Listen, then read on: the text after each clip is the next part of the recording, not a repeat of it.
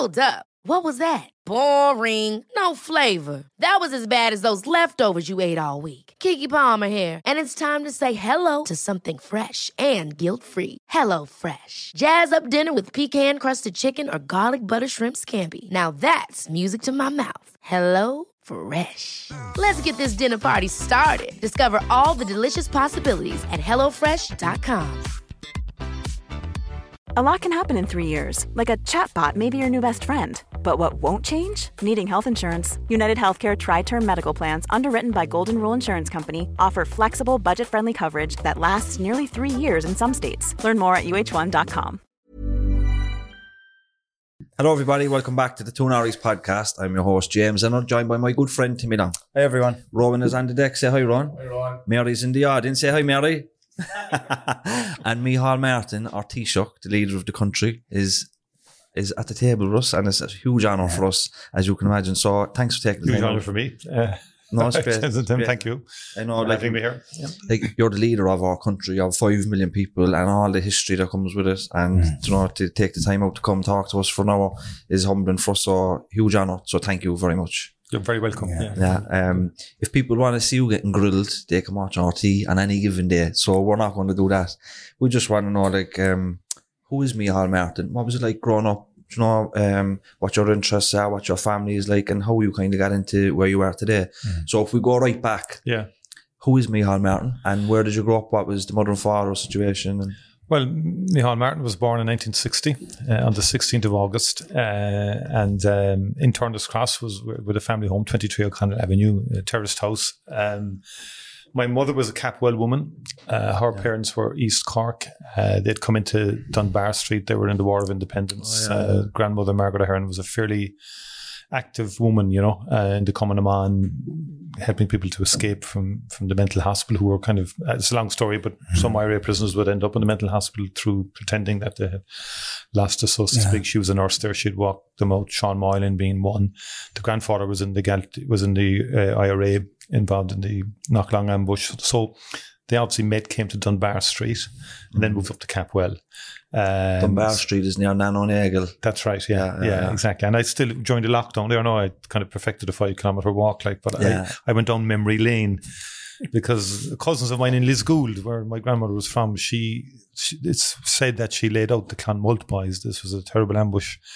Uh, where a lot of IRA volunteers were, were, were killed and a lot of nasty stuff happened after they This were killed War of Independence. on War of Independence time.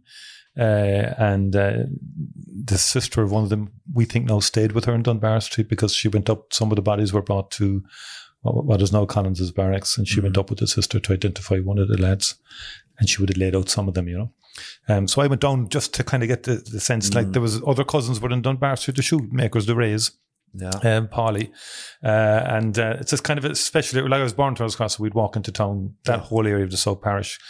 You know, I, I, walked every street of that, like for, as a child and, and for years growing up. So the father then was an Northsider. Um, he had a tougher upbringing than my mother. Uh, in the sense that he grew up in Clanketan. Um, his father had come from County Meath. We don't know why. We, some said it was a dispute to do with the farm up there, or whatever. Um, but unfortunately, Where yeah. did you say he come from? Clanketan. Not too many know would know where that No, is. It's no, up by. Collins's barracks, Okay. St Luke's area. There, he went to St Patrick's National School, um, and extraordinary family and life because they they came through a lot of difficulty and trauma early on. His Mm.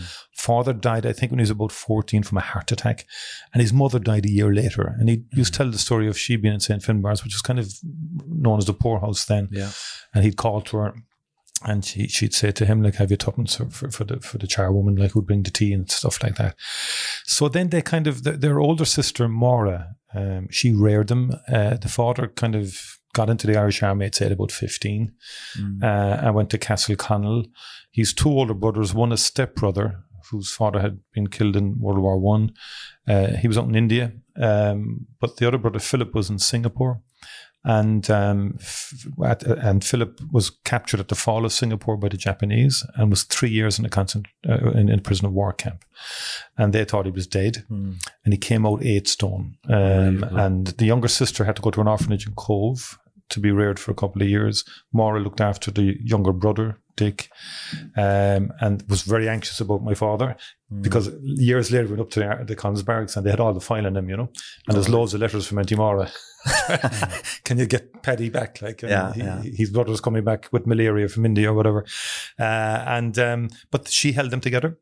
And when he came out of the army, then he um, he learned boxing in the army. Uh, he became a boxer. Glen Boxing Club. Uh, he joined the Glen Boxing Club, lived in Spangle Hill uh, with. Maura and Mossy um, and Infirmary, and uh, they were sort of that was his real family growing up. And John Sheen, who lives in Mayfield, John would be would have been a, an athletics coach with with Lee Vale uh, and, and Jackie and, and Eileen and, and Morris was a uh, passed away. Um, unfortunately, was a great actor in, in, uh, with, with Druid Theatre Company and so on.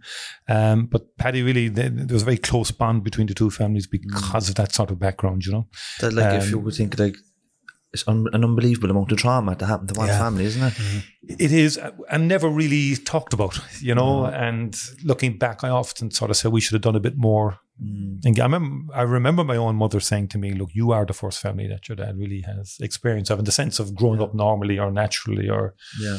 And is it, it like you've got um, Republican roots? So, like, and when you were growing up in that household, did you really feel that Republican presence? Or were we always interested in like Irish history and Oh yeah, I mean, there's no question. On my mother's side, I would use this. My mother, it was my mother's DNA. Like her grandparent, her parents, sorry, were just uh, very active um, in, in in the War of Independence. Um, my grandmother died too young. Really, I was only two years of age, uh, and uh, I missed that. Like, she was the matriarch. She was the political. My father would say that to me, like that. She very strong-willed.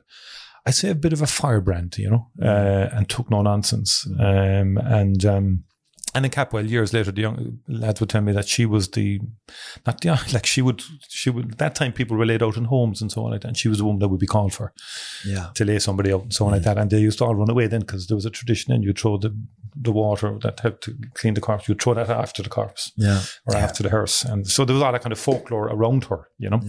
So, but the father was more of a thinking sort of nationalist or Republican because he came from a background where, because they lived near Collins's barracks, there was a lot of pressure on them to go and join the British Army. There'd be uh, a local guard would say to him, "Look, you, you should join the army." His older brother Philip did, um, and but he kept that quiet too, you know.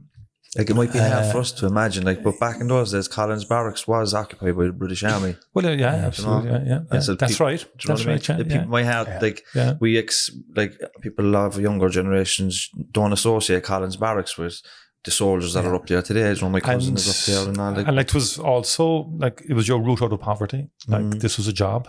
Uh, Philip got into the engineering corps there, and it, we think that's what a lot of people say. The Japs kept the engineering corps. He wasn't a fully qualified engineer. Don't get me wrong, but Yeah. they needed them to build roads and bridges, yeah, and so some of them survived. You know, and it's interesting. You know, politics. You know, my father was. Because I, I, don't know what, ha- you know, in terms of his influences. And he fought hard against Johnny the British Army, like as a young fella. I just find this extraordinary, the independence of mind that he has two older brothers. One of them became a communist. Jackie, the, uh, Oh, yeah. Jackie declared himself a communist. And I was a very funny guy. Uh, and Jackie would pretend like that he was a map reader. Not pretend, he told me he was a map reader and that he spent most of the war walking around in circles to avoid conflict. Uh, that was Whereas Philip then became a conservative member in England, right? Uh, and uh, became a great football scout as well. And he was a great soccer player. And he played with the British Combined Services during the war. Um, and then we got letters back from my first cousin in England when I was doing some article recently. And there you have letters from him to Notts Forest manager. Going, You could, this fella's coming back. He went up to the Middle East after the war, serving the British Army. Could be a handy fella, you know, and there was kind of correspondence between different footballers, you know. So sport was a massive thing in the family. Uh, Dick, then the younger guy, he was a lifelong member of the British Labour Party. He followed Philip over. Uh, and it's, and then my father is a mad Fianna Fáil supporter. so there was no unity in the family in terms of political ideologies and the only unity stuff. was when Philip came out of prison, uh, or, or, or the prisoner war camp. They end up in Cork, like, and they go on the Rantan, like, they Oh. and they're going to form a transport company. Now that all died the following day. Interesting conversations about politics, anyway. I'd I say. know, yeah, maybe heated after the few pints. Yeah, yeah. I loved it. I used to love when they'd come home from England, you know, because you get a different perspective, you know. Um, and uh, I'd say there was a few of them gas as well. I'd say characters like Ah, the great characters. But they, they, they had life experience from very young, you know. So Yeah.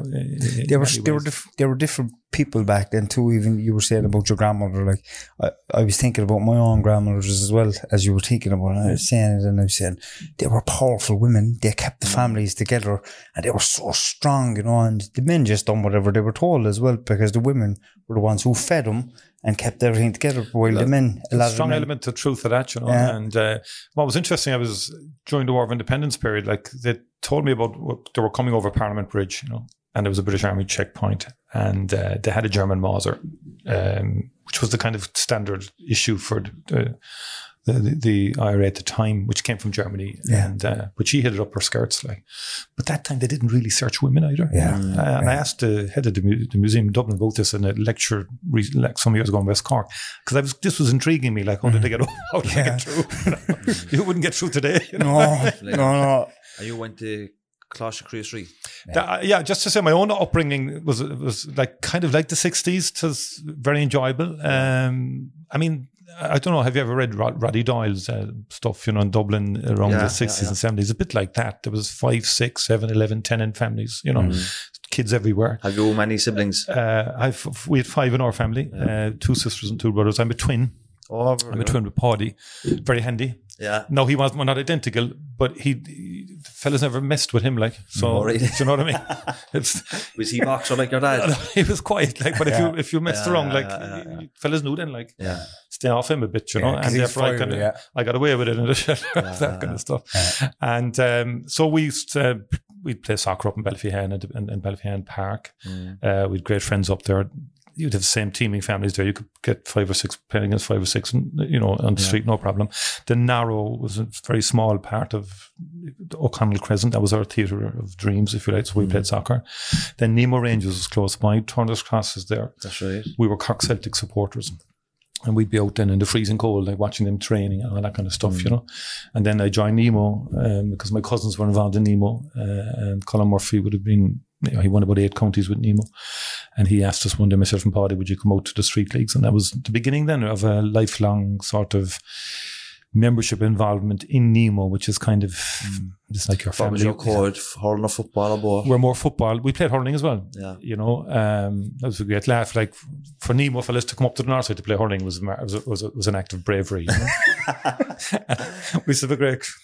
We'd always identified a few fellas who wouldn't get on the bus. or would be mi- would be conveniently missing that. If you're their, to- mo- their mother's my phone and like, he's sick today. he's sick today, yeah. especially if you're up to play in a Piarsaigh. Yeah. Oh, yeah. Oh, Jesus, And yeah. so, you know, there'd be a good few um, strong supporters uh, on, on the sidelines up in the Piarsaigh. There was, uh, but uh, I used to enjoy it, and um, was but there a big rivalry even back in back in the, back in your day between the the Glen, the Piarsaigh and the Southside clubs in the city?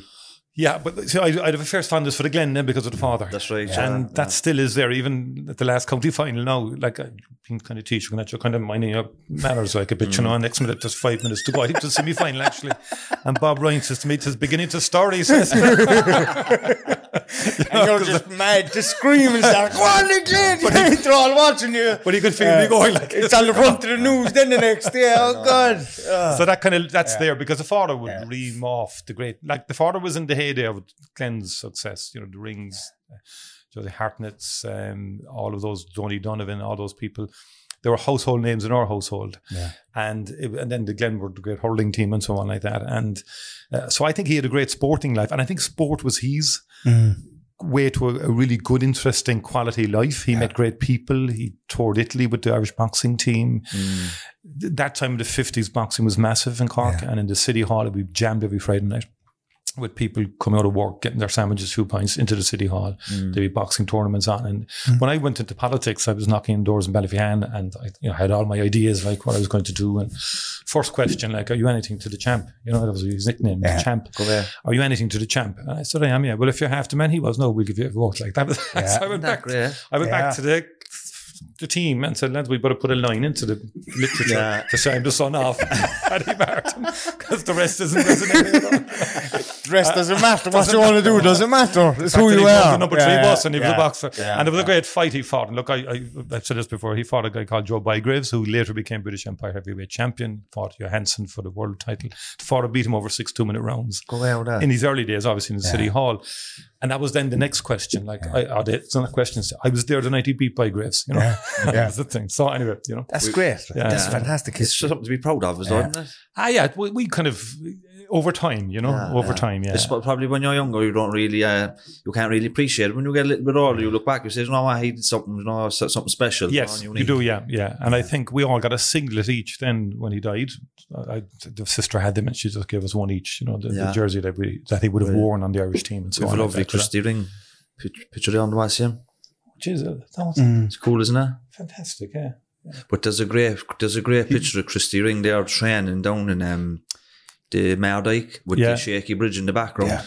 And it's you know, there was a brilliant documentary about Christy Ring there on RTÉ. No, it was the last year or the year before, like, but such a legend of a man, you know, even like his personality and his charisma. But Mm. then, like, he played for the Glen, you know, and he was training down in the Mardyke, you know, these Absolutely. places where we I mean, grew he up was- and where we Yeah. frequent. He was a true legend, you know. I mean, my father adored him. Like, played Gaelic football with him. Ring was a good Gaelic footballer. Played corner forward with Nicks. Uh, had, like, and Ring was a fierce competitive person. Like, Yeah. he hated losing, and if the Kind father- of rough around the edges. if the at father times. made a mistake, like there'd be murder and all that kind of stuff, Yeah. and um, and and they got on famously well, you know. Um, and um, but uh, like, You telling us you got him a job? Yeah, well, yeah, the, he said to the father, "Look, I'm leaving CA and getting a job with this, so there's a job there for you, um, lorry driving." That's right. Which, which the father took up, um, and um, and like they'd have the odd Barney as well. Like you know, th- there was a famous story told at my father's wedding by the best man. I won't go into it too long. Like, but basically, the father had fought at Milan the previous week against a guy called De Signy, uh, who was the European champion, and they'd fought twice. Rome and Milan. De Signy won. Uh, father comes back next week, plays with St. Nick's, makes a hames of it, tries the ball wide. Ringy gives him a kind of, a, what were you doing? Like he said, you could have tapped the ball into the net. A few expletives in between, now. Uh, but you had to blast it wide. Like the you could have had your name up in lights. Ring said to him, you know, if you tapped it in, the father said, don't you be talking to me about having your name up in lights. He says, when you're out in Milan, out in Milan, he says, up in lights. He says, Martini, Irlanda versus De Signy, Italia. And you can talk about having your name up in lights. It's true, too, isn't I was told that when he was 70. There's not many people put Christy Ring in their place, I can No. imagine. But uh, No. that But was- they were no, he he taught I- and he taught us then. You see, which I've taught my kids, which is kind of a bit mad, like. But the father said to me, "Don't don't ever let anyone tell you that anyone was better than Christy Ring, right? Mm. In hurling, or that ever anyone ever will be." You see, so I kind of grew up as a gospel, Yeah. and I told my fella then, Mihaly, when he was four, look, I said.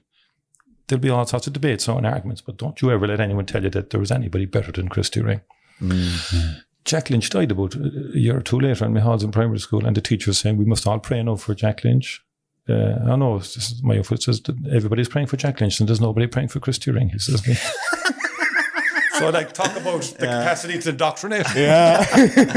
Ah, it's that. but um, so Oh. you, you went to Críost Rí School. You were involved in the. You, you never got into boxing yourself. No, we never. This it kind of died down in sixties in the Cork. The mother wasn't keen about it. We got boxing gloves from Santi, Yeah, yeah, yeah. uh, and we'd box in the front garden, and we'd box in the front room. Mm. What was it like in uh, school for you? I loved it. Yeah. Genuinely, I just adore. I mean, Críost Rí to me was just a bit of magic, really. You know, Yeah. we went to the Skull Críost Rí, so we were just around the corner, mm. and then we automatically went into secondary school. Yeah. It was like we're, we're a big sporting family. You kind of gather that now. So when I went in in 1973 to Críost Rí, Cork are in, an All Ireland final, right? There's about eight past pupils from Críost Rí are on that team. So the first month in Críost Rí in history class, there's a brother Cullum there, the late brother Cullum, and he spends that month going through the tactics of how Cork can win the All Ireland. You know, I mean, this was your introduction to Coláiste Chríost Rí, and for me, it was great. Like, and um, how to how he, there was a great central spine in that team, all this kind of stuff. Uh, and then you see like Críost Rí, then or sorry, uh, Cork win. I couldn't get to the match. I had a broken hand. I think that was an excuse by the father. He took the twin brother. He probably had only, you know, he couldn't take two maybe. Yeah. Uh, but I watched it on television and it's still indelibly imprinted in my mind. You know, Jimmy Barry-Murphy for a skinhead at the time. I'd gone to the Munster final in the All Athletic Grounds, five goals, five goals in the semi final. And Micheál O'Hehir says, Jimmy Barry-Murphy, what's he going to do? It's a goal, you know, and uh, I'm not going to take him off now because I get into real trouble. Um, and it was, a, ma- and then they come to Críost Rí and that team. Uh, when we were in the primary school, Crease we were winning Harties, they were winning uh, Carnivaries. So it, we were. I said it recently at Nemo, like when we were doing an event because Nemo's fifty uh, um, sort of anniversary uh, coming up, uh, and we, uh, you know, you know, our centenary. Sorry, and I was saying to them, you know, I was born in a kind of golden age of Cork football in my parish. Críost Rí flying, Nemo's doing very well. Begins to win his first counties. Cork wins in All Ireland. Yeah. I was just, and then Cork won three All Irelands in the mid seventies.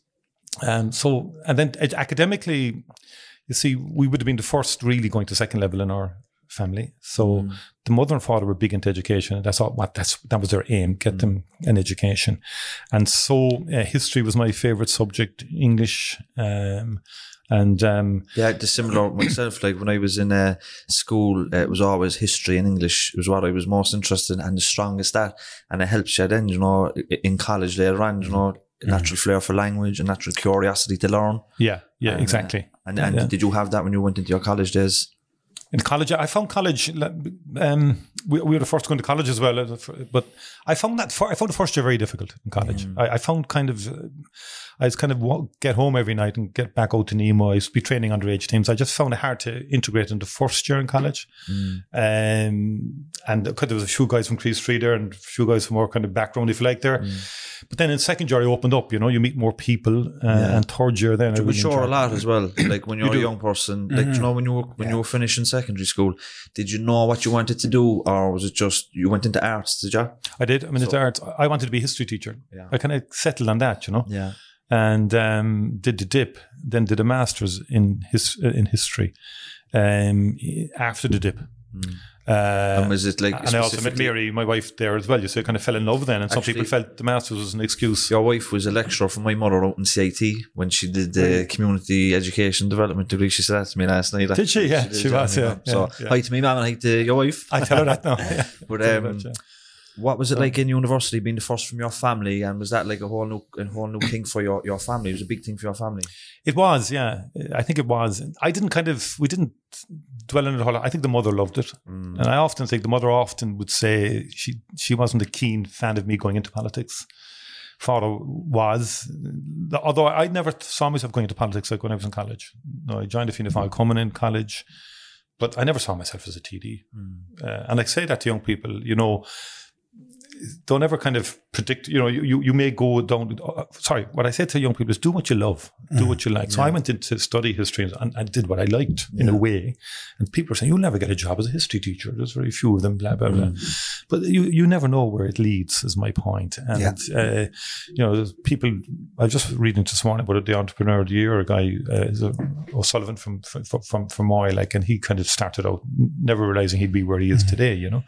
Uh, and that, I think there's a bit of that in life too, you know, and you, you can't with precision kind of predict what you're going to do in And life. there's no such thing as a wasted education. No. like No. you could go in and do arts. You might never work in that specific Mm-hmm. topic, but the transferable skills you learn along the way, you know, scheduled in, working towards a deadline, you know, time management, you know, pursue like starting something and finishing something. These are all character building that you could take into any industry Mm-hmm. That later so on. true, you know. yeah. That it is gets you so ready true. for life as well. Like, you know, I, I like when I left college after doing the degree in, in construction management, like the stress levels that were created during doing all the assignments in third and fourth year, when I came back out, the stress of the, the construction industry at the time was fucking, it was ridiculous. People falling, and, you know, it actually got me ready for the outside That's an world. interesting point, you know, You know? because like you're saying that sort of the actual stress of doing the exams Yeah. and stuff stands to you later Get- on. it gets it gets it, Yeah. it gets you ready for when you're actually going out there and you're was a on terrible book. Like. I read a book when I was doing the HDIP con- by a guy called John Holt. Don't know. You do a bit of psychology, like when you're Yeah. doing the dip, right?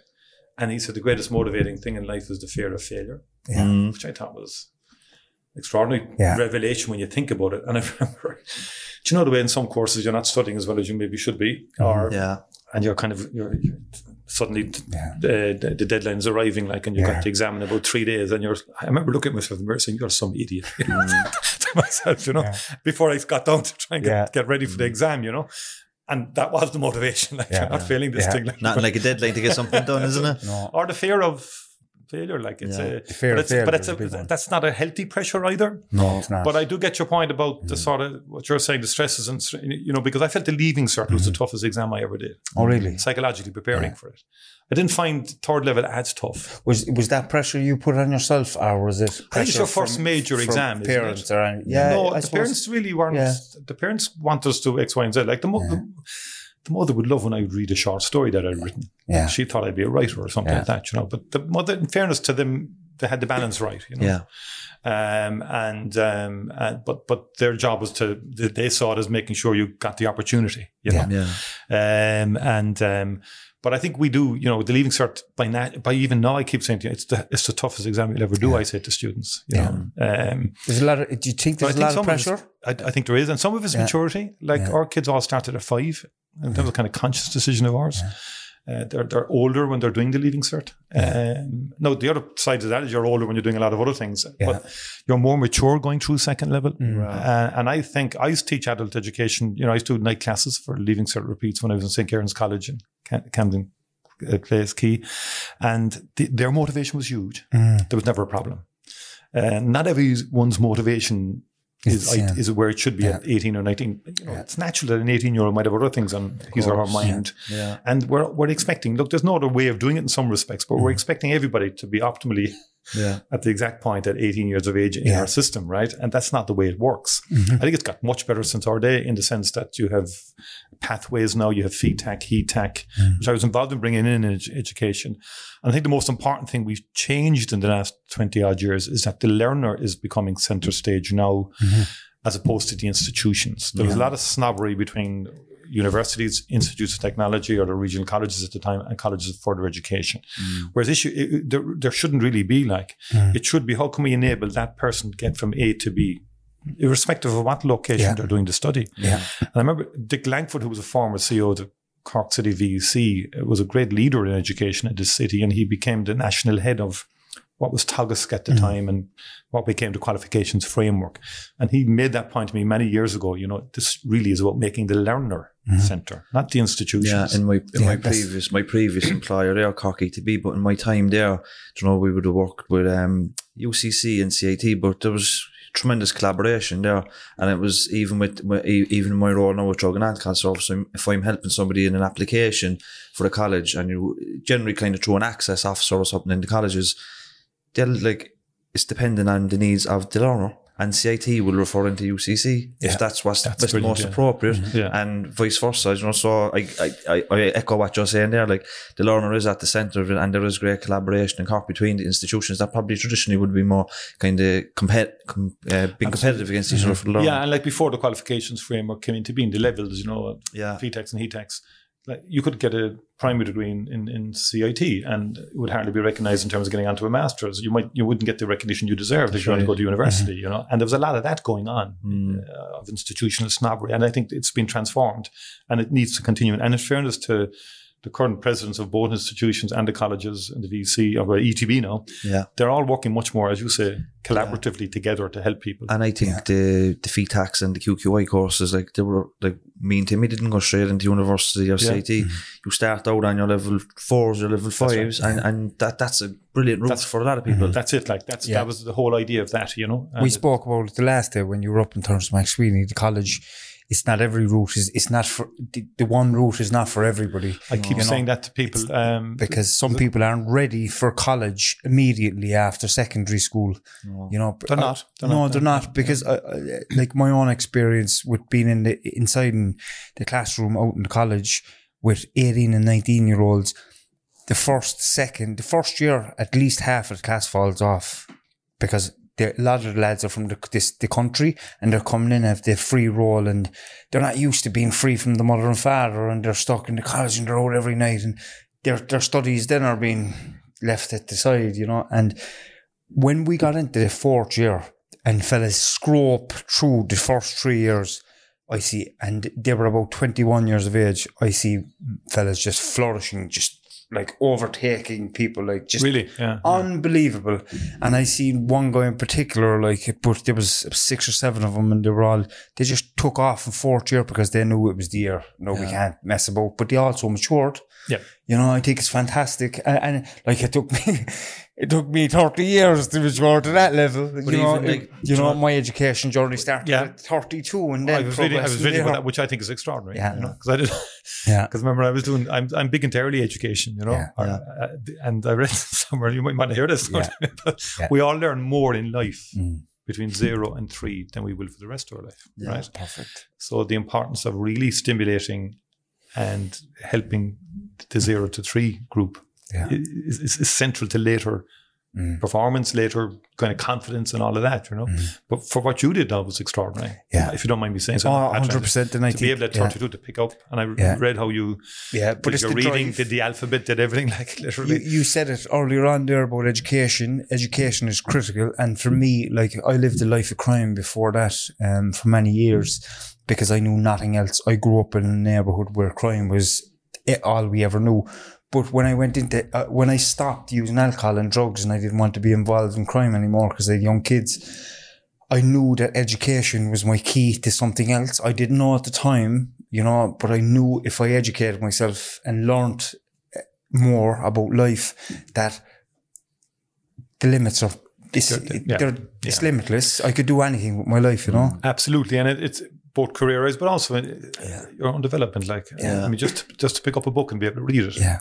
Or watch a debate or, or whatever, you know, Yeah. enjoy a bit of But even even like to be able to sit and have a conversation with the Taoiseach, you know what I mean? Like to, it gives you the confidence, it gives you the vocabulary to have more agency with your life, you know what I mean? To Yes, start the yeah, podcast, yeah, to be yeah. able to be an advocate for others who aren't as fortunate as us, you know, and to be able to kind of, you know, like, it, it's just, it's great. But something that she talked about there around the pressures of the leaving cert, of like there's a lot of pressures on certain students and, and students in general to like know what you want to do for the next four years, you know what I mean? Mm-hmm. But for a lot of the time, a level five in the College of Com, um, St. John's or uh, Stefan Efa, you can grow a lot and mature a lot in that 12 months. Correct. I think it's very important we, that young people keep get, getting that message that there's a number of routes now to where you want to get and not to panic, you know. Exactly. Lots of routes there now. And it's not a lesser route either. no, absolutely not. In fact, it can be a yeah. more enhancing route. Of course you know. Yeah. We should probably be saying that some a lot of the parents, a lot of the parents need to know that.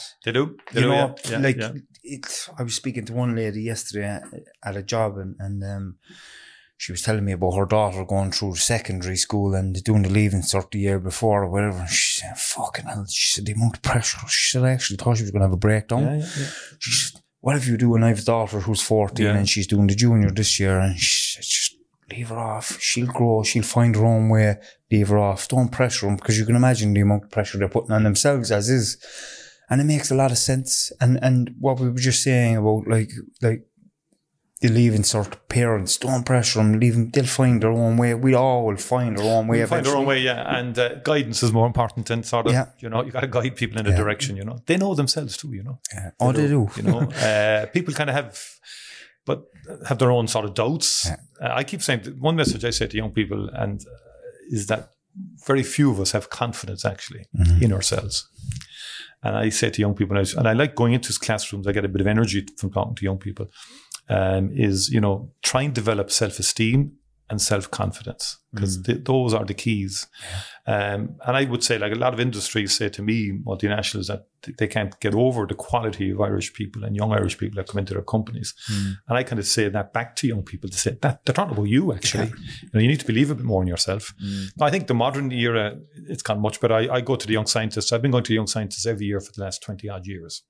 Uh, I'd spend hours there meeting young people and so on. No, I can't the last two years because it's virtual. Yeah. I believe that's one of the most optimistic things I go to. Mm-hmm. And we've Coláiste Choilm. Did They, they, they won that in, in Did a it, yeah? couple of years. And then, Oh, yeah, they've, they're fantastic. Blarney won it for a couple of years as well, won- so- Yeah, Kinsale. that's right. Yes, we've Cork played. is one of the strongest counties in it. That's right. And I think that goes back to the science teachers associations of yesteryear who used to come and promote science in the city uh, and in the county. And I suppose the fact that we've industry now, life sciences, you know, the pharmaceuticals, the medical device companies, the apples, that's all spawning kind of an interest in, Yeah. in, in those areas, you know. You said something there which I wanted to pick up on, but it was around um, when you speak to multinationals, no, they're always kind of uh, complimenting. To, to, there could be some skepticism around like, oh, they're only here for the, the taxes and all that, Yeah. you know, but it's actual genuine interest in the quality of the Irish workforce. Oh, there's no question. I mean, there wouldn't be. I mean, many of them are here a long, long time now. Yeah. Like you take Eli, Eli Lilly in Kinsale, for example. and I was down to them recently. Um, they've now built the largest solar farm in Ireland. In, in a farm that they used to use for cows and that they just wanted a buffer zone around Yeah. the factory. But they've, I mean, they've been the bedrock of that area industrially and around the Kinsale area. we but they grew will up- say it's the quality of Yeah. the, it's the quality. We quality. grew up next to Apple, Computers yeah. in Hollyhill as well, like, which is the European headquarters.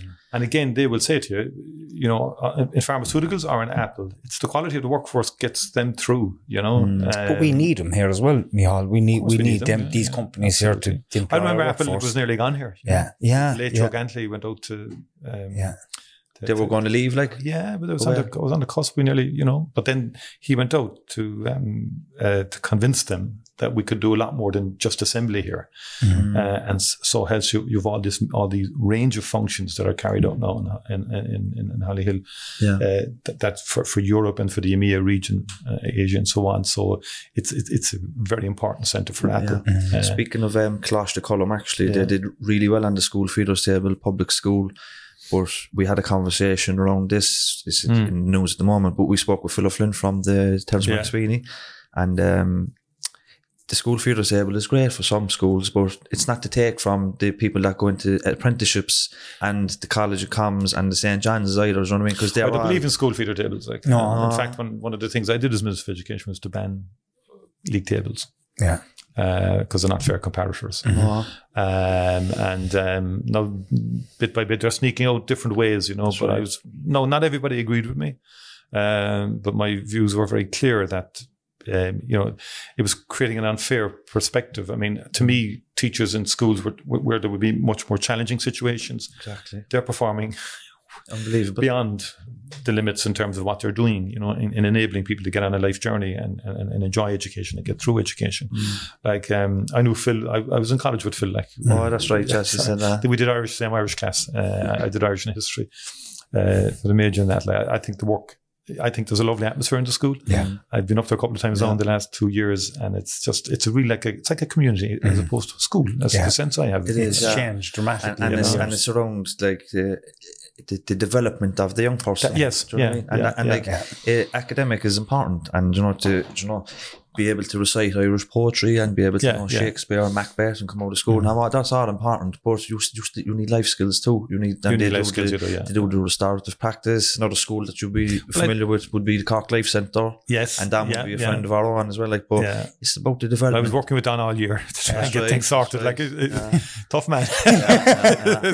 but I hope to call down there, like at some stage. Yeah, uh, going he's through a done tough time himself at the moment. I know as that. I know that, and our, Yeah. our thoughts and our support are with him. You Exactly, know, yeah. Uh, that uh, school great guy. that that we me and James have been speaking about what they do in that school and if if the likes of me growing up had something like that around that area There was a chance, yeah, yeah. I would have had my life could have been a completely different place because I could have never sat inside in a classroom and focused because of of on on an on diagnosis of being dyslexic, Dyslexic, yeah. and whatever was going on at home. But if we had something like that where it's more of a focus on the, the actual student themselves and what they are capable of doing instead of what they can't do, um, I think if we had more schools yeah, like that, you see, I remember way back in the in the in the in the not way back in in, in the nineties, Youthreach came into its own, right, which was seen as an alternative model for young people who My didn't wife works in Yeah. for my outreach. at the Oh, does she? moment. She yeah, does, okay, very good. Yeah, and it was, it was Bertie Ahern led that actually from the Ministry for Labour. It's interesting. It didn't Yeah, come from yeah, education originally, yeah, yeah.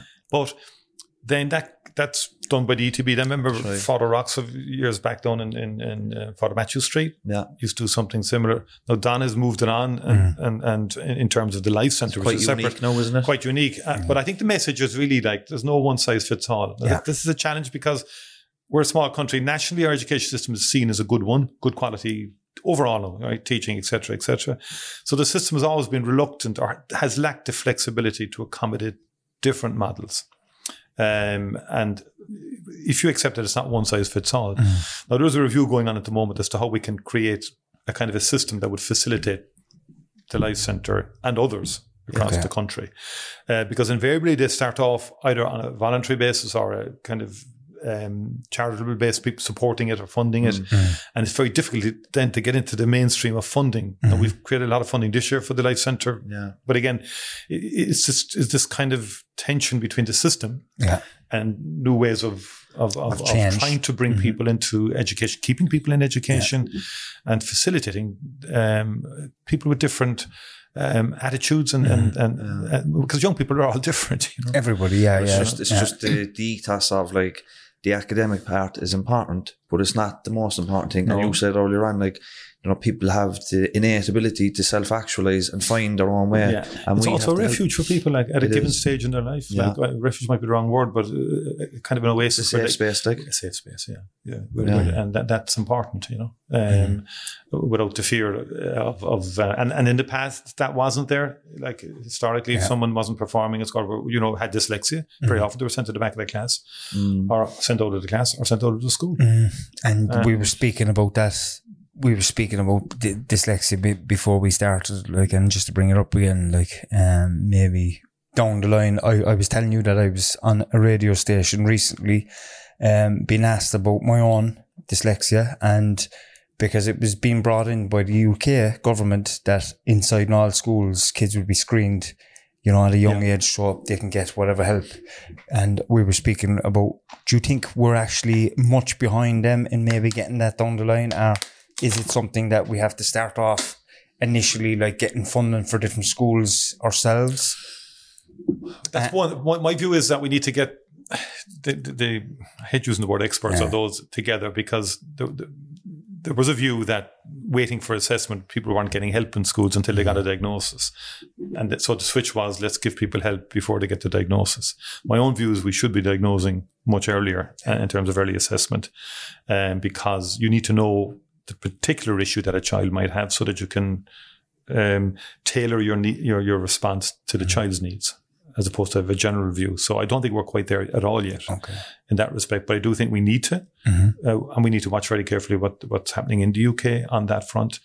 Uh, in my view, the, and it's easier said than done in terms of the range, the range of people you have available to do proper diagnosis and so on. No, there- there- there's a lot has happened in the last year with Anne Rabbit in terms of assessment. The next thing after assessment then is referrals and getting interventions.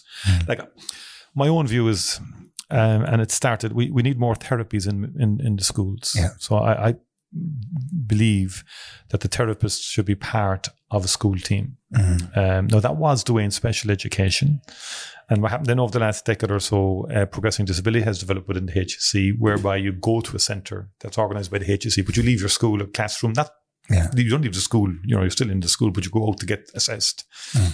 Whereas I think multidisciplinary inputs are much more effective, uh, so that the, the therapist is talking to the teacher. They're talking about John or Mary and how are they're getting on, uh, and it's a multidisciplinary team-based approach. I think that's the optimal way to to to, to There's help a, there's children. a school on the south side there, um, Southly Educate Together. Uh, Dave Cashman, a Rockies man, is the principal down there, but it's, it's very much around being trauma informed Mm. and for to be able to identify a child that's suffering some sort of a, um, maybe a childhood trauma or adverse childhood experiences, the term the ACEs, but um, Yeah. like if the child is acting out or the child can't sit still or the child is misbehaving, it's not like labeling them as bold and putting them outside the door. It's like investigate what's going on What's here going on here? and being able to identify that.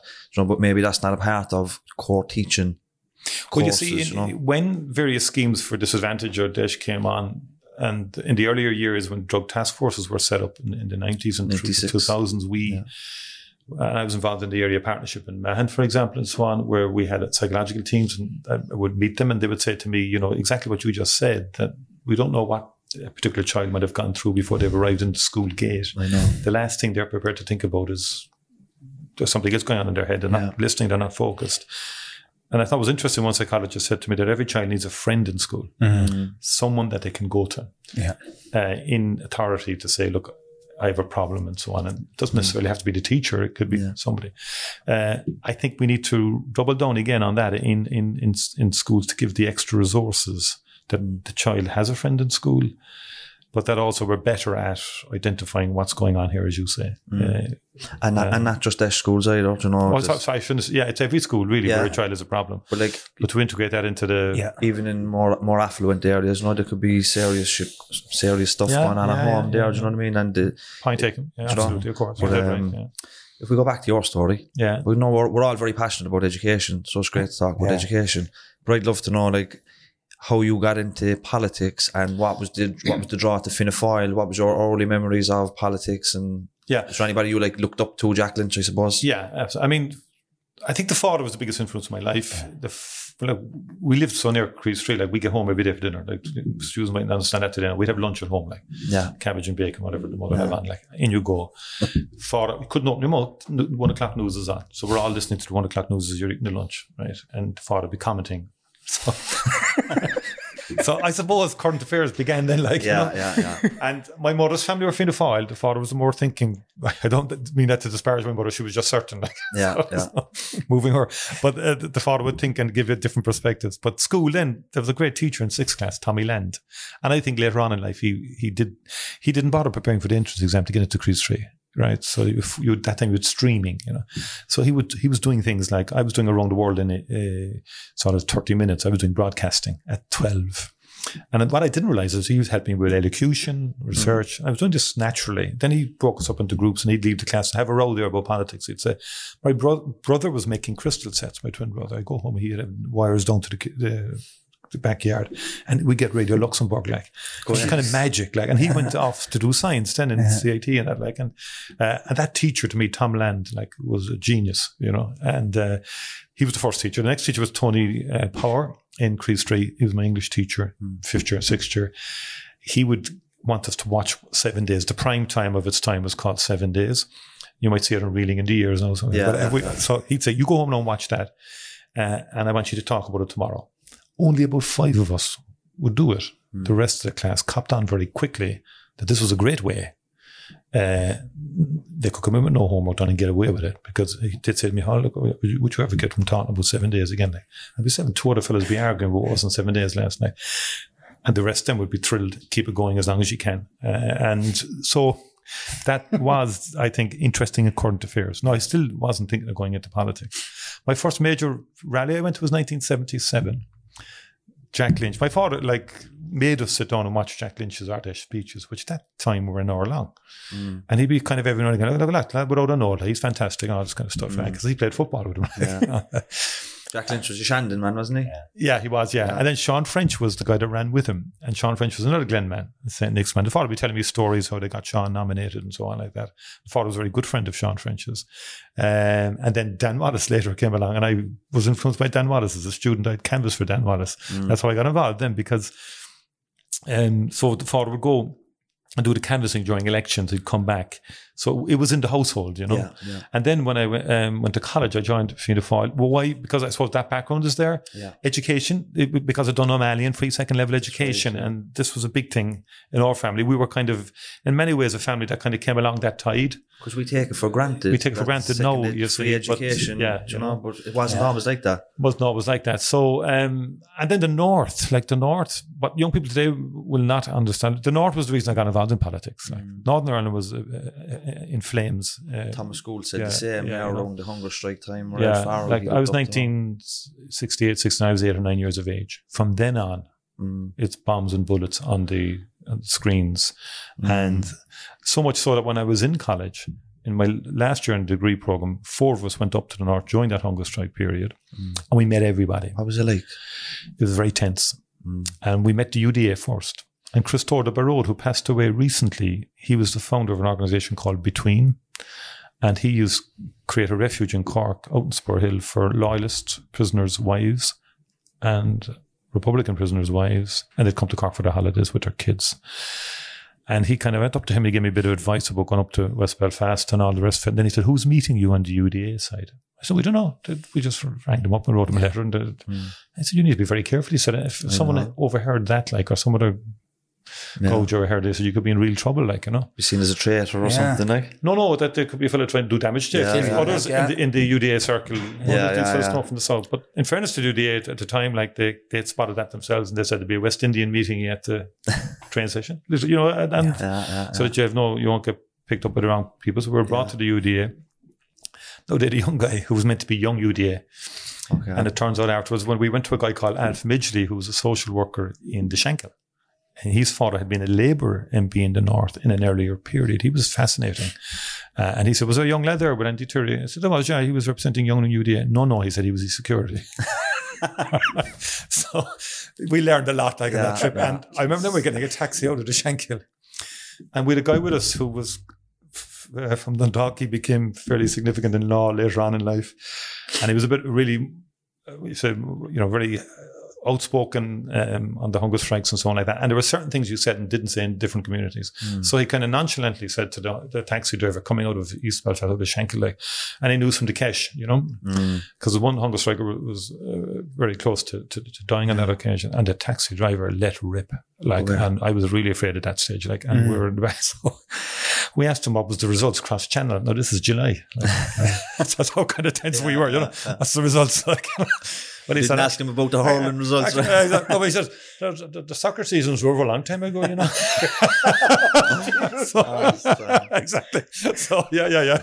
Yeah, So, just the tension. so anyway, he was fine, and he dropped us off. Uh, we went to West Belfast. Uh, we meant to make a social worker there. We were taken around West Belfast. Um, and um, watched, saw the housing, met the SDLP, met Sinn Féin, met Alliance Party, met everybody that you could meet. It was a very formative experience. Met young unionists, and that really was a turning point in a way because we met them in their homes. And it got kind of hot, like it got really hot. Because what that taught me, like I, they'd say to us, like, "Oh, you say it in the, in the so it's, it's a uniform being shot. It's my uncle, like, or it's my father." I know. and it got very hot in the sitting room. Um, and you know, to me, like violence could never unite people. You know, and the scars of that are still there.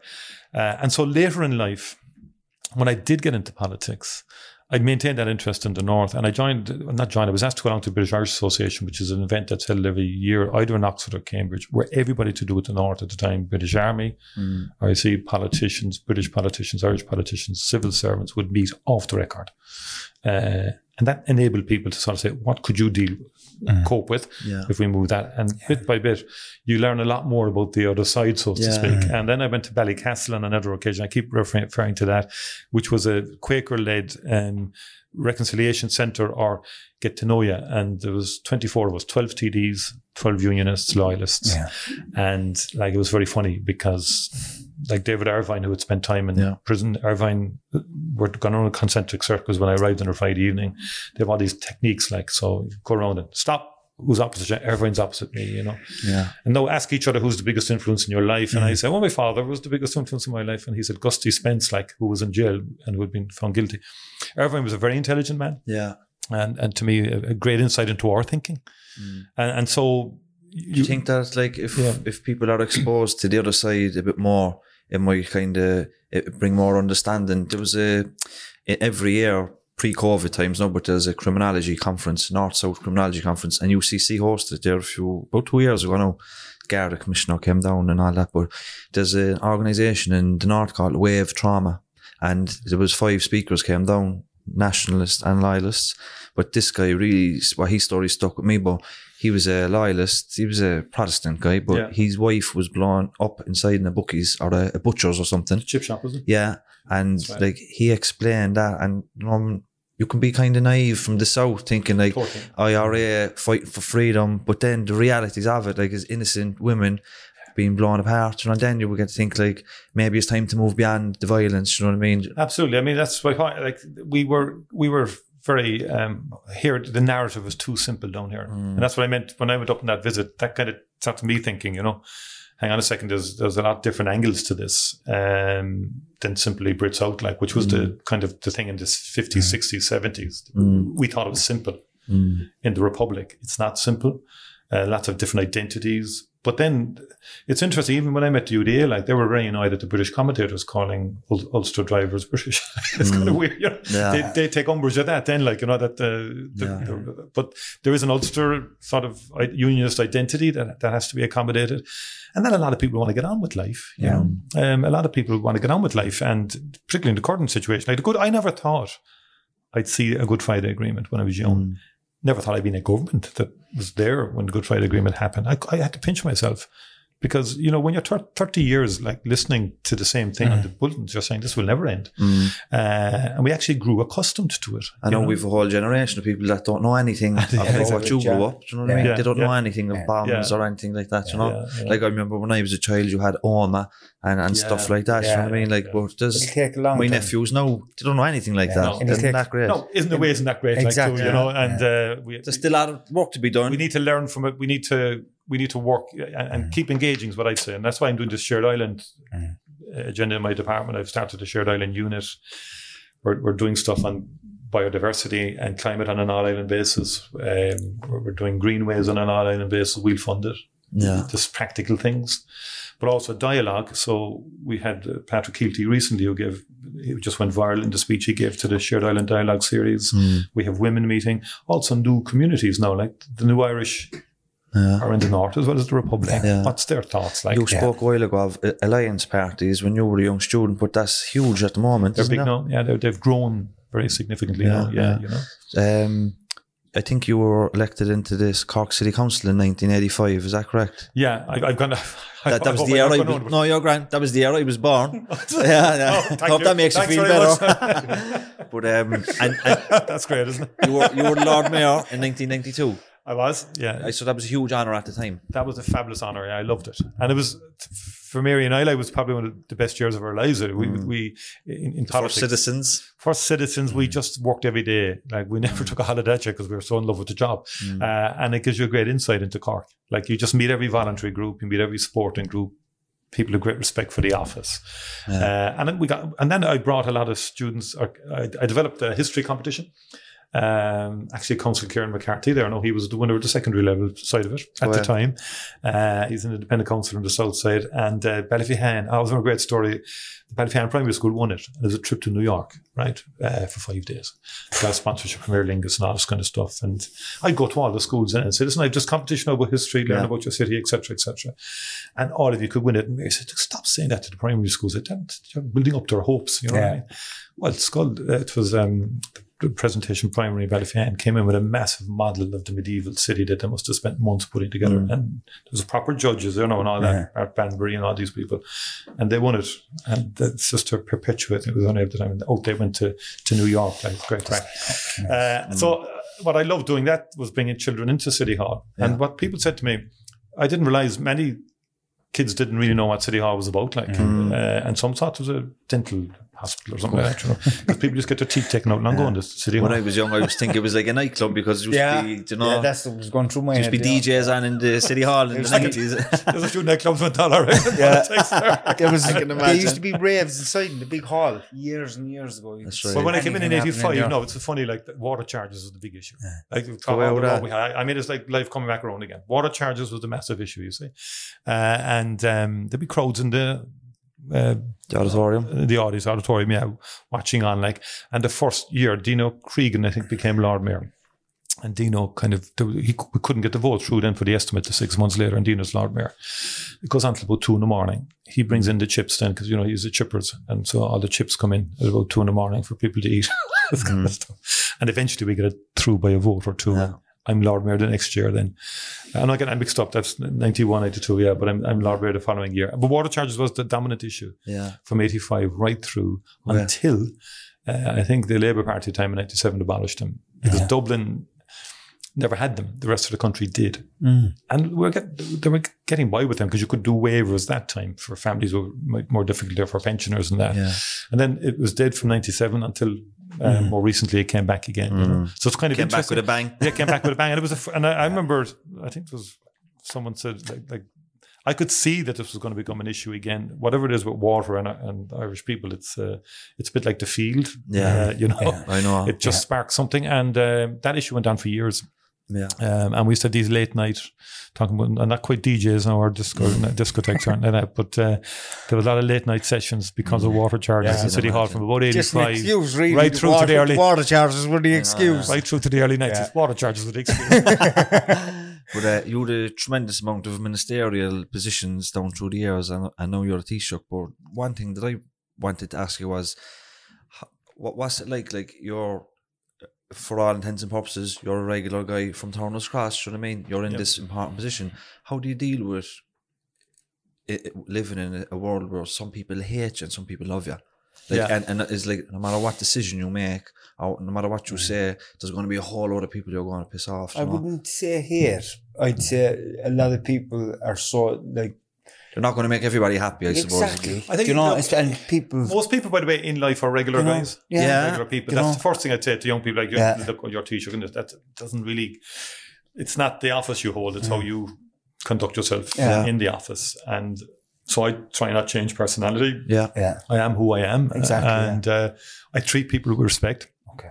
Um, in, the, in, in civil servants and so on, uh, and they can get a bad name and all the rest of it. But you gotta to, look. It's like anything. You got to work as a team. You won't achieve if you don't accept it's a team based approach. You can go shouting and roaring all right for two, two months, but suddenly things won't begin to happen. You know. So, um, I loved education. Like to become minister for education was a dream. Yeah. You know, and I had a clear because I was opposition spokesman for three years. So I had a clear agenda. Yeah. And to be fair to the top civil servants in education at the time, they ran with it. Mm. We got an awful lot done. Uh, and uh, in terms of special needs education at the time, it was a bit of a revolution at the time. We uh, brought in an automatic pupil teacher ratio, which for children with special needs, which they didn't have in mainstream education up to then, until 1998. Um, so that was the beginning really of mainstreaming of special needs in, in national schools. It's taking slower in, in, in secondary schools, but it's happening also. Uh, and then we did a big thing in research, uh, technology, all of that kind of stuff, um, and then did- primary school curriculum. So I love that. Uh, And, you know, there was tough sessions with unions and so on like that. But, How do you deal with the pressures of the job? um, walking, Yeah. um, having good people around you. I having good people well. around you is vital, Yeah. by the way. Yeah, and I have very good advisors. Um, My chief of staff, Deirdre Gillane, has been with me since our health days. Uh, she's put up with a lot now. I can tell you, like when she hears me, you know, saying that I, I'm calm and all the rest of it, um, so she's, she's chuckling a bit, you know. One way out there. Jesus! Inside in the room. Like, yeah, yeah. Uh, and down through the years, like Christy Mannion in education and in health, um, and like they they were through the journey on the smoking ban and so on like that. Like that was hot. Like that was, you know, you're the big fear. What happens if that goes wrong? You know, and uh, part of one of the biggest successes in recent Yeah. political history for Yeah. Ireland, isn't it? yeah, it worked very well in the Like, end. you It did. can yeah. imagine what it's after saving us in terms of lives and you know fiscal money and everything. Like, Absolutely. Well, on, health really is the key ingredient in that, you know, and it will bring down cancers and, and also help improve our heart disease. Um, and uh, I, I enjoyed health was tough, you know. Health had you see you have a number of fi- famously called Angola. famously called Angola, but you have a number of fires going all the time. Like, Yeah. you know, and you're trying to develop a strategy at the same time and say, you know, we got to get a strategic vision for the future of health. But then uh, I was, there's a book out recently by Mark Henry, um, uh, Fact at 100, and he takes a more optimistic view of where the country has come in 100 years. But his health statistics are dramatic in the change in Ireland in 30 years in health, in terms of heart disease, strokes, cancer, survival uh, across the board. The biggest one, interestingly, was vaccination. yeah. Because in 1913 to 1920, was 5,000 a year dying from tuberculosis. Like vaccination is dealt with that. It's dealt with measles, TB. diphtheria, Yeah. polio. TB. Yeah, Yeah. all that, you know. So like it's um it's, so it's in, you, sometimes we need to stand back from the noise at the moment and sort of say, look, Yeah. keep your eye on you have to keep your eye on the strategic goal, you know, Mm. and that's why smoking that came into that. Like if we can get that out of the workplace, you can Mm. save people's lives, you can save people going to hospitals. Uh, now we're living longer as a people. That Mm. creates its own pressures and tensions and so on like that. But I think that in terms back to your question, y- you know, I think you do have to treat people with respect. Yeah. You have to count to 10 yourself. You're not uh, a know-all, you know, you're, you're, you're not the fountain of all knowledge and so on like that. Uh, and you've got, to, and uh, learning for teaching. I remember it was Dr. Pettit, who was a famous lecturer in history in Cork. He, he died recently. Said to us, if a child asks you a question in the classroom and you don't know the answer, you tell the child you don't know the answer. Mm. And don't pretend you know the answer and give a. But I can find out for you. That's that, there's nothing wrong with That's the saying point, I don't know the answer, but I'd Exactly, find out for Yeah. you. And likewise, then, in, in, if you're a minister or teacher, you've got to be prepared to listen and take advice, even if it goes against your instincts. Yeah. Um, and um, it'll, it'll work out in the end, you know? I'll take a little bit off this, you know, the politics and stuff for a while, just back into family life a Yeah. little bit. Because behind every every man, Yeah. there is a better woman, and I know that from my own experience with, with my own difficulties with um, drug addiction and stuff like that. And and my wife has been my my rock basically down through the years. She's she gave me the the want really to give up the alcohol and drugs to to have the life I have today. Um, and your own wife is she? Do you have the same relationship? Is she is she hundred percent behind you? We we- we all know you've had your difficulties in the past. You know, with, with the passing of your Yes, your children yeah. and stuff like that. Um, how, how how do you get on and how do you deal with everything? We got very well. She's looking in. Oh. Yeah. You know, yeah. Choose your next words carefully, man. Without Mary, like I wouldn't be where Exactly, I am, yeah. right? There's no question about that. Like, and uh, we met in UCC. We Yeah. both love UCC uh, because that's where we kind of fell in love. We met. You know the story, like, oh, we were such great friends before the other thing happens. You know? Uh, so, uh, so uh, and Mary's been with me since, and I think you know she's a great networker, and she is the conscience. Like she will, no matter where you what office you're in, it doesn't matter if something happens to someone in Cork or uh, Mary's on the phone saying, "Look, uh, that's so and so there now," and she has an f- incredible memory of people and who who is who like and who is related to who and who's connected to from Midleton. Her mother was a Courtmacsherry woman. That's why we have the love affair with Courtmacsherry. Because when I went out with Mary, I had to go out with Courtmacsherry because Oh, yeah. her childhood years were You didn't do too bad. that didn't do too bad, no. Her, her grandparents were teachers there, actually. They were national school teachers in Cormac and, and Timoleague. So, and that's been a great thing for me, you know. Um, we used to go with the father to the other side of West Cork, to Ardfield and Red Strand and all those places. So we've had a kind of a love affair with West Cork as a family. With Creastray, I went to West Kerry, you know. But back to Mary, like, without doubt, in the early years, she worked in headquarters as national youth officer. When she left UCC, she was recruited independently of me to Fianna Fáil as a youth officer. Um, and uh, you know, would have had experience of politics at the national level. That was huge for me because she understood the p- politician's life. So she knew I had to be at meetings on a Friday night. I had to be out on the Saturday. In fact, she'd be saying, "You have to go to that meeting," as opposed to someone say who had no experience of politics to marry a politician. They I wouldn't think know what they're getting themselves Yeah. for. yeah, it's a huge. It, like I'm very now to this day, like would say to any prospective, you know, like know what you're getting into here because this life and it's getting. It's Mary was saying, oh, it's a very challenging life. She thinks it's much tougher now than it was when we started, um, because I suppose of the online stuff and all of that. Um, um, but, but so the fact that she had that intuitive knowledge about what it takes. Uh, and she's a good judge and had, had a bit of cop on as well in terms of the within the party what's going on externally and so on like that. So it's been a, yeah, you're right, like yourself, a bedrock, you know. Yeah, yeah. Um, true, and like Timmy alluded to there as well. Um, you know, you had tremendous amount of tragedy with the passing of your two had, kids. yeah. You know, you know, for people that are watching that would be able to have been through similar experiences, what kind of kept you going, or what did you do to kind of try, try to move past? it? And you know, was there any kind of was it exercise, family, friends? Yeah, I just said, look. First of all, I'd say I'm always, I was always very reluctant to talk about it in one know. way uh, because uh, we've kept it private as a family, Uh, and I found it very difficult in the beginning anyway. To be honest, uh, without getting into difficulty very quickly if we're talking about it, because we we lost Rory um, at five weeks from the cot death, uh, 1999, and then Lena um, w- w- with a heart condition um, um, in 2010. Um, and so, but I have learned of late that people do respond to what did you do kind of thing. And we all share the same experiences, actually. That's what you learn. Um, and um, so recently I did do an article with Jen Hogan in the Irish Times, which I didn't expect a response. Yeah. And it mainly was from people who've gone through similar traumas. And just to answer your question, really, it takes time, first of all. Um, the immediate period afterwards is awful, you know. But we had two kids at the time when Rory died. And I always say they pulled us through because you have to get up. Like you simply have to get up, Yeah. get them breakfast, Yeah. play with them, you know. Uh, and, and therefore, um, and I remember the time as, as Minister of Education, and I was didn't know what I was going to do, you know, because it, it's a jolt. It's it undermines all your certainties in life. Um, so I think exercise, you said it there, uh, is very important. Uh, and I often wonder, you know, I'm kind of people laugh at me, you know, because I walk so fast, you know, uh, and they can't keep up. And Mary's laughing. there, there- there- there was a, there was a funny episode during COP26. Um, the, the, the climate change conference in Glasgow, and, and uh, like the British security force, they've got two policemen kind of following you, like, and so I get out of the hotel, and I just literally go for it, you know, or, or somewhere else, and I'm just literally down the road because I want to get mad for the exercise. My father had that two years ago, and the man apparently is chasing after me. And by the time he gets to the hotel room, like he's gone, like Oh, he's in deep trouble. Uh, so I think the walking uh, is the is the key to me. And I read that too subsequently that you do need to get out.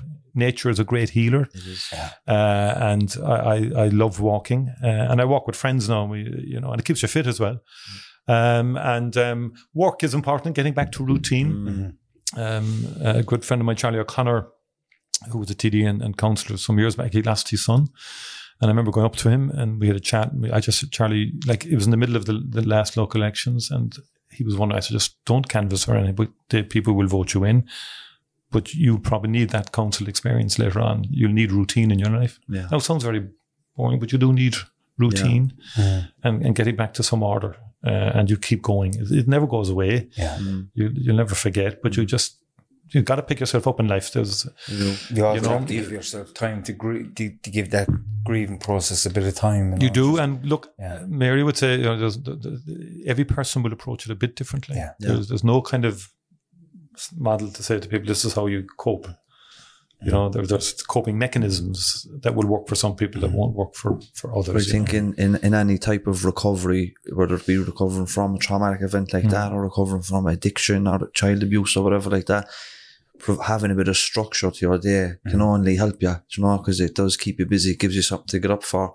Um, but at the same time, there's no harm in just lying there too, if that's what you need to do on It's a that day. point, yeah. Do you know what I mean? Yeah. Like, don't Yeah. judge, like, people be at home and they feel like, oh, but I can't, don't judge yourself. Don't be too hard on yourself. Give yourself a break and allow yourself time, you know? Yeah. And a big part of this podcast is around like people like sharing, you know, hardships and how they've come through, it, you know, because it does inspire others and does give No, hope and I think it's okay to cry. Like It we- is, we, we, keep need to tell people that, like, and and and, uh, and don't bottle it up. You know, like I was lucky. I think our, our families were fantastic. Uh, my, my brothers, sisters, in laws, uh, they were superb. Uh, they gave us great support uh, and community. Um, friends, like you know, they, they all rallied, and that helps. Like, There's no doubt about that. You know, It's Um, brilliant. It's and, brilliant. uh, But I thanks for remember sharing just that with us a, a anyway. quick story. I remember my mother was after dying when I was in the, the Midlands prison. You know, she she died by suicide, and I was inside, and I was in, in an awful state at the time. I was I was wasn't long off alcohol and drugs, and um, this will tell you now how trauma informed they are inside there. I was in a bad way. You know, I had a lot of guilt and stuff. I was about 10, 9, 10 months away from alcohol and drugs. And my relationship at the time, my mother wasn't great because I was going through a lot of therapy in the prison uh, re- related to my own trauma as a child. And the prison officer comes up to me and I was in bits and he says, Will you ever get over and stop crying? I looked at him and I had a talk in my throat, know, but from crying like, and I just, what the fuck? What? I Yeah. can't, I said to him, because I was so, I was so Of course, I traumatized. I just said, I can't, I, I really can't. And uh, it, it just it just brought me back w- when you were saying like crying is the most important.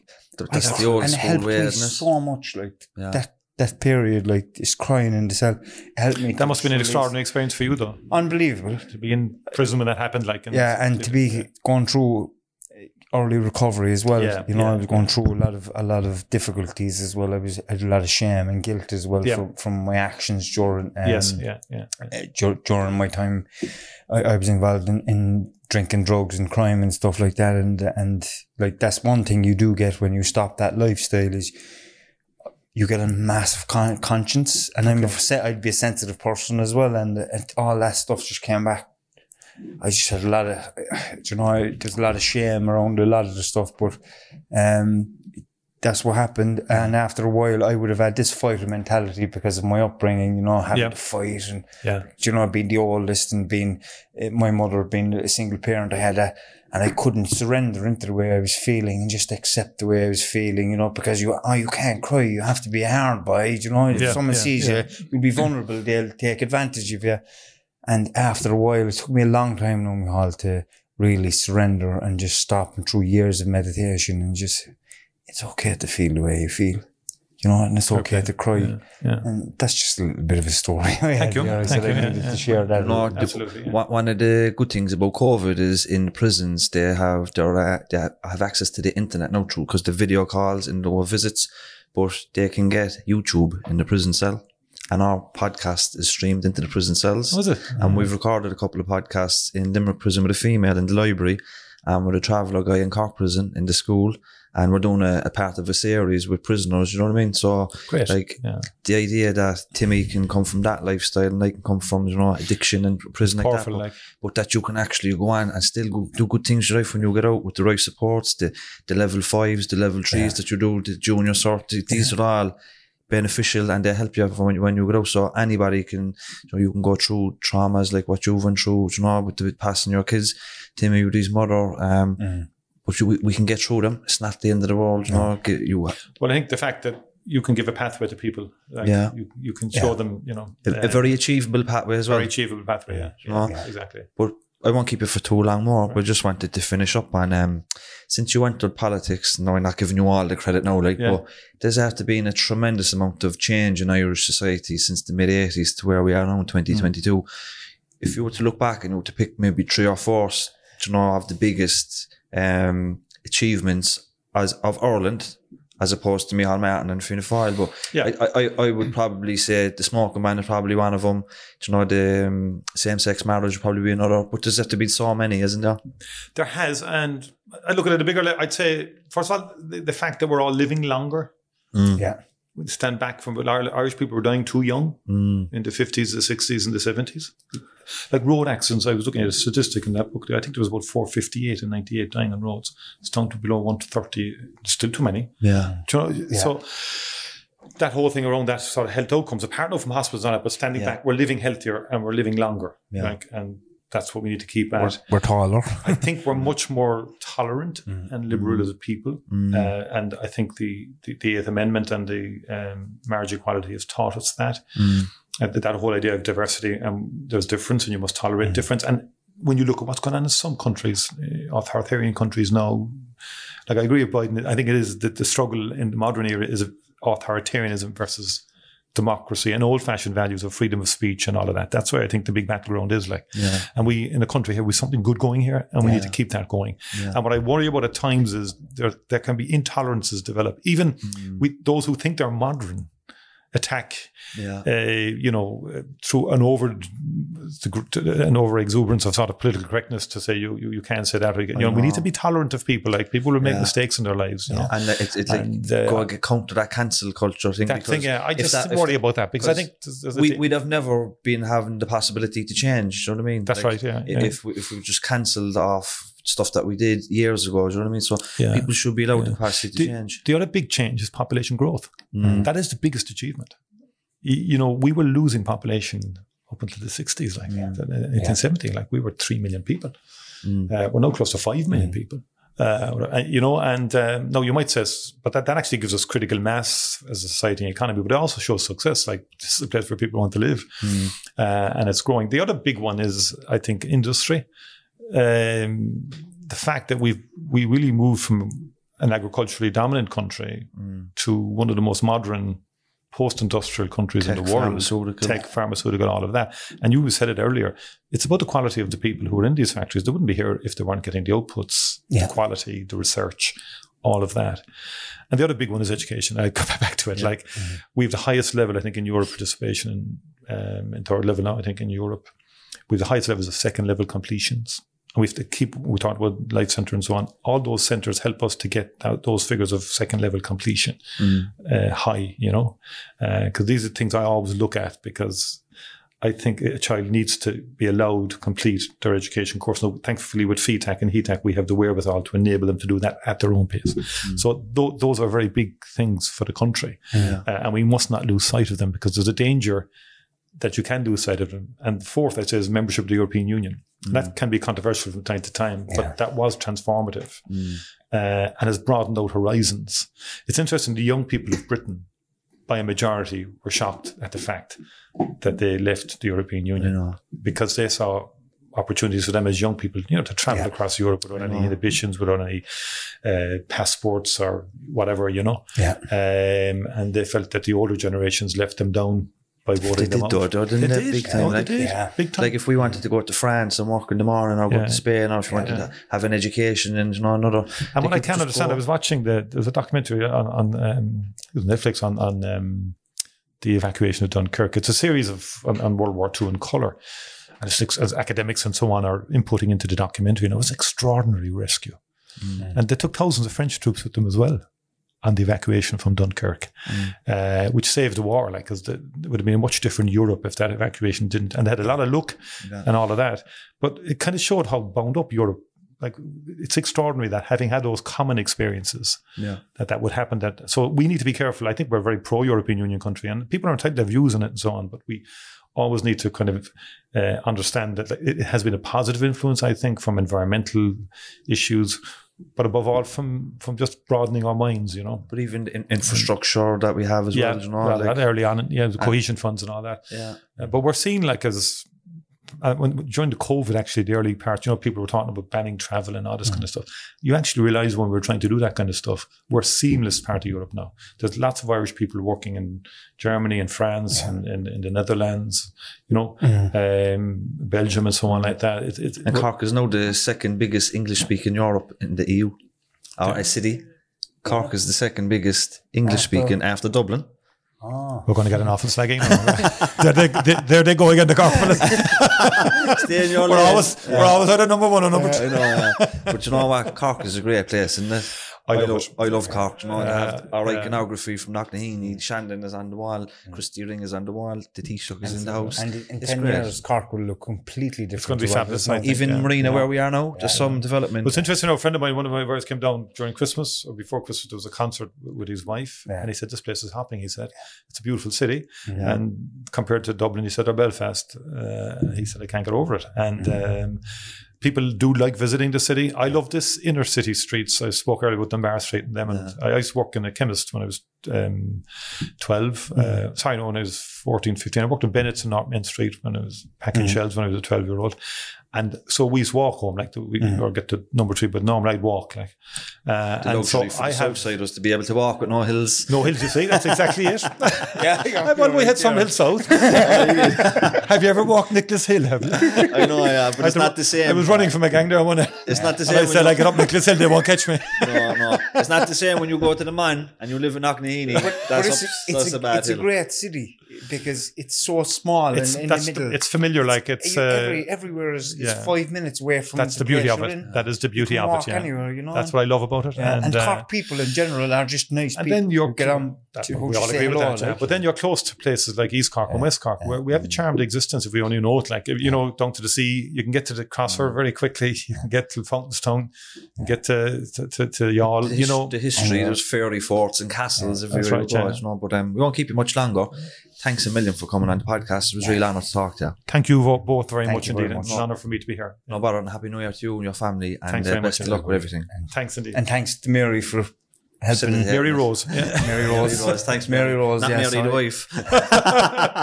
well, everyone knows Mary Rose from the office. Like. oh, yeah, yeah, yeah. Brilliant. See you later, lads. Thanks. God bless.